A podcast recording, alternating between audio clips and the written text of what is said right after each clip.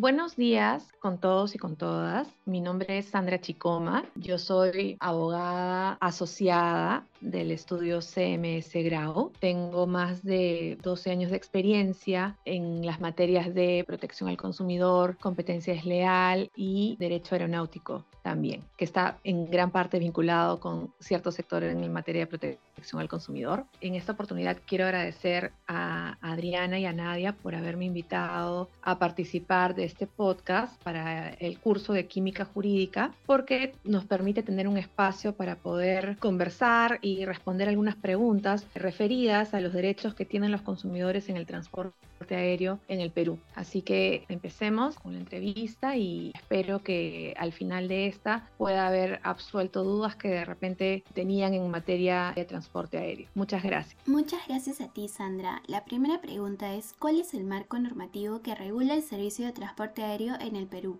Creo que para poder responder esa pregunta tenemos que hacer una suerte de división, ¿no?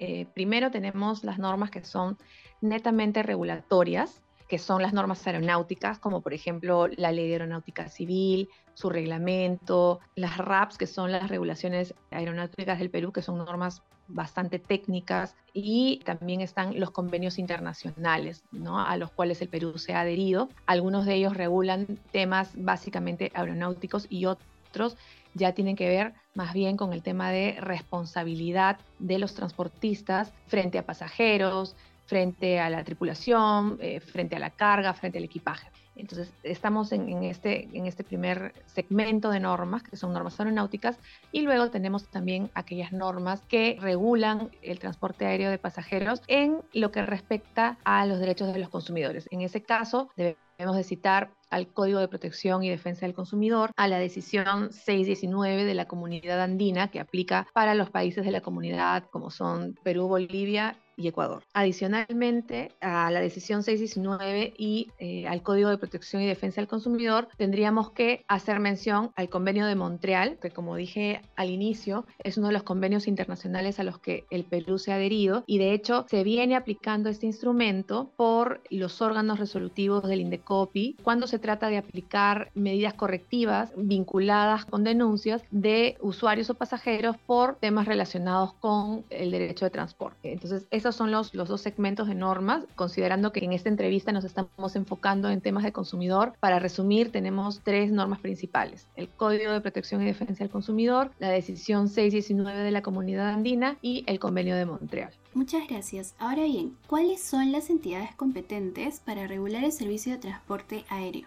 Sí, bien. De hecho, nosotros tenemos, digamos, el ente al que con mayor frecuencia acuden los consumidores y los usuarios cuando buscan velar por sus derechos es el INDECOPI a través del órgano resolutivo de procedimientos sumarísimos. Para temas de transporte aéreo tenemos el órgano resolutivo número 2 y dependiendo de la cuantía o de lo que se esté denunciando también tenemos la Comisión de Protección al Consumidor del INDECOPI. Este digamos que es la entidad a la que con mayor frecuencia acuden los consumidores. Sin embargo, adicionalmente, los consumidores pueden acudir a los juzgados, es decir, iniciar una demanda ante el Poder Judicial cuando lo consideran conveniente. Es decir, tener que pasar por el INDECOPI no es una exigencia previa para llegar a una, a una demanda, pero evidentemente debido al tiempo que toma un proceso judicial en el Perú, los consumidores optan con mucha más preferencia acudir al INDECOPI. Entonces, este organismo está investido para poder resolver los litigios o las controversias jurídicas que surgen dentro de lo que es el servicio de transporte aéreo iniciado por los pasajeros o también de oficio incluso, ¿no? Entonces podríamos mencionar a estas dos entidades, siempre haciendo referencia a la salvaguarda del derecho de los, de los consumidores, ¿no? El INDECOPI e incluso el Poder Judicial. Porque si hablamos de otro tipo de controversias, tendríamos que citar a otras entidades como la DGAC o Citran, entre otras, pero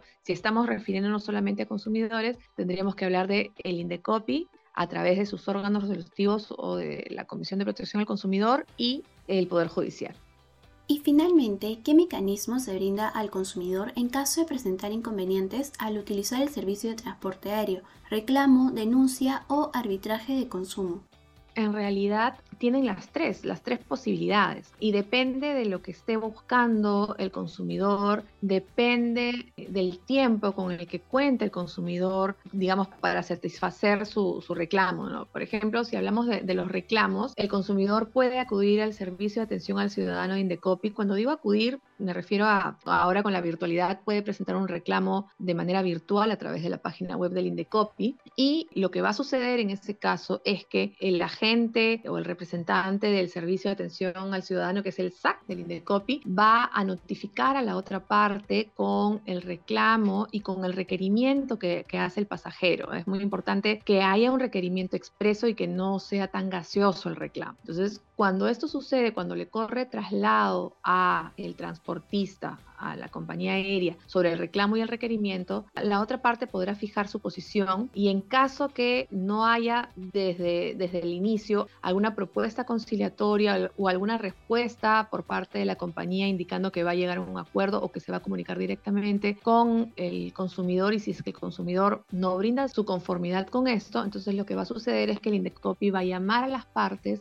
a una audiencia de conciliación. Es importante tomar en cuenta que por esta vía del reclamo no va a haber una autoridad emita una decisión de fondo y que le dé la razón a alguna de las partes. Esto no va a suceder. Tampoco va a ordenar medidas correctivas, no se van a imponer sanciones. Lo único que busca este canal o esta instancia es que las dos partes se sienten, conversen y eventualmente lleguen a un acuerdo conciliatorio. Los acuerdos conciliatorios no son obligatorios. Si es que las partes no llegan a un acuerdo conciliatorio y el consumidor pues no se siente satisfecho con la respuesta final o con la decisión final de la compañía, podría también interponer una denuncia, lo que daría origen al inicio de un procedimiento administrativo sancionador ante el INDECOP. Como indiqué anteriormente, dependiendo de la cuantía, el consumidor podrá, o mejor dicho, su denuncia será revisada por el órgano resolutivo número 2 del INDECOPI o por la Comisión de Protección al Consumidor, dependiendo de factores como la cuantía, la materia, entre otros. Y esto nos lleva entonces al segundo canal, al segundo canal con el que cuenta el consumidor para gestionar su, ya en este caso, ya no estamos hablando de reclamos, sino estamos hablando de una denuncia. En este caso, a diferencia del SAC, sí va a haber una autoridad, que es el órgano resolutivo, que al final de evaluar digamos, los medios probatorios que se aporten dentro del, del, expediente administrativo, tanto los presentados por el consumidor en su calidad de denunciante, como aquellos presentados por la compañía aérea en su calidad de denunciada, van a llevar algún tipo de conclusión al órgano resolutivo y eso va a concluir en una decisión que podría incluir una medida correctiva por ejemplo, si estamos hablando de una pérdida de maleta, pues el órgano resolutivo ordenará la compensación que establece, si estamos hablando de transporte aéreo internacional, el convenio de Montreal, y si estamos hablando de transporte aéreo nacional, pues ordenará como medida correctiva la compensación que establece la ley de aeronáutica civil y su reglamento. Adicionalmente, también podría imponer sanciones, las sanciones que están previstas en el Código de Protección y Defensa del Consumidor, y finalmente ordenar el pago de las costas del procedimiento. Estas son las tres principales acciones acciones que puede ordenar el órgano resolutivo o la Comisión de Protección al Consumidor, dependiendo, como les digo, de los medios probatorios, de las actuaciones que se han llevado a cabo, de si es que la parte denunciada se allanó a la pretensión del procedimiento. O sea, hay muchos factores que van a incidir en cuál va a ser la decisión de la autoridad. Entonces, allí estamos frente a una denuncia. ¿no? Finalmente, si alguna de las partes no está de acuerdo con, con, lo que se indica o con lo resuelto por la autoridad, pues podrá interponer un recurso de apelación para que eh, la instancia superior pueda revisar nuevamente el expediente y determinar a quién le asiste el derecho. Y finalmente, tú lo mencionaste, tenemos el arbitraje de consumo. El arbitraje de consumo ya lleva mucho tiempo en el Perú. Sin embargo, para aquellas empresas que no se han adherido al arbitraje de consumo, no es obligatoria su participación. Es decir, si el consumidor opta por este camino del arbitraje de consumo, el Indecopi le notifica a la empresa bueno, denunciada, entre comillas, o la empresa reclamada, le informa sobre esta invitación de participar en el arbitraje de consumo. Pero si la empresa no se ha adherido, entonces tiene la potestad de poder aceptar o no aceptar esa invitación. Usualmente lo que está sucediendo es que aquellas empresas que no están adheridas no están aceptando la invitación a los arbitrajes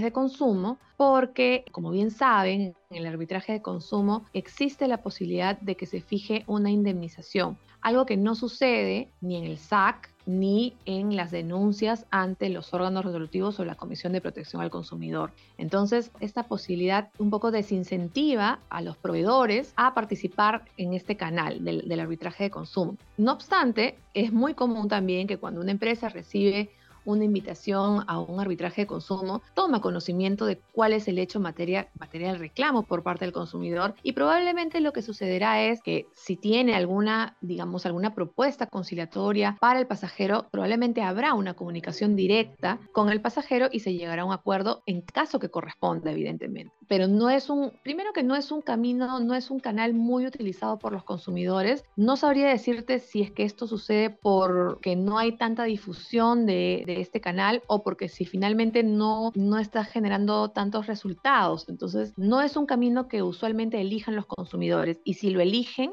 tampoco es un canal que usualmente acepten los proveedores. Pero si nos basamos en la norma, es una posibilidad. Entonces, estos son los tres canales principales y como indiqué al inicio de la entrevista, no quiere decir que los consumidores no puedan acudir directamente al Poder Judicial podríamos hablar que es un cuarto canal, porque sí lo pueden hacer, pero considerando que un juicio puede tomarte en dos instancias cinco o seis años, es muy probable que un consumidor no elija ese camino, porque además es bastante costoso. Entonces, si hacemos una una comparación o un análisis de costo-beneficio probablemente, y esto que no, no, estamos hablando de lo desgastante desde el punto de vista emocional que puede ser un juicio, entonces probablemente no sea el camino que elija el consumidor. Tal vez lo elija en caso que ya haya concluido un procedimiento administrativo ante el Indecopi, haya sido, digamos, la parte vencedora y decida con una resolución favorable, solicitar una indemnización por daños y perjuicios al Poder Judicial. Eso sí podría suceder, pero ir directamente por una pérdida de maleta o, un reclamo similar al Poder Judicial no es muy usual, pero finalmente es un camino habilitado. Entonces, estas básicamente son las formas o, o los caminos con los que cuenta un consumidor.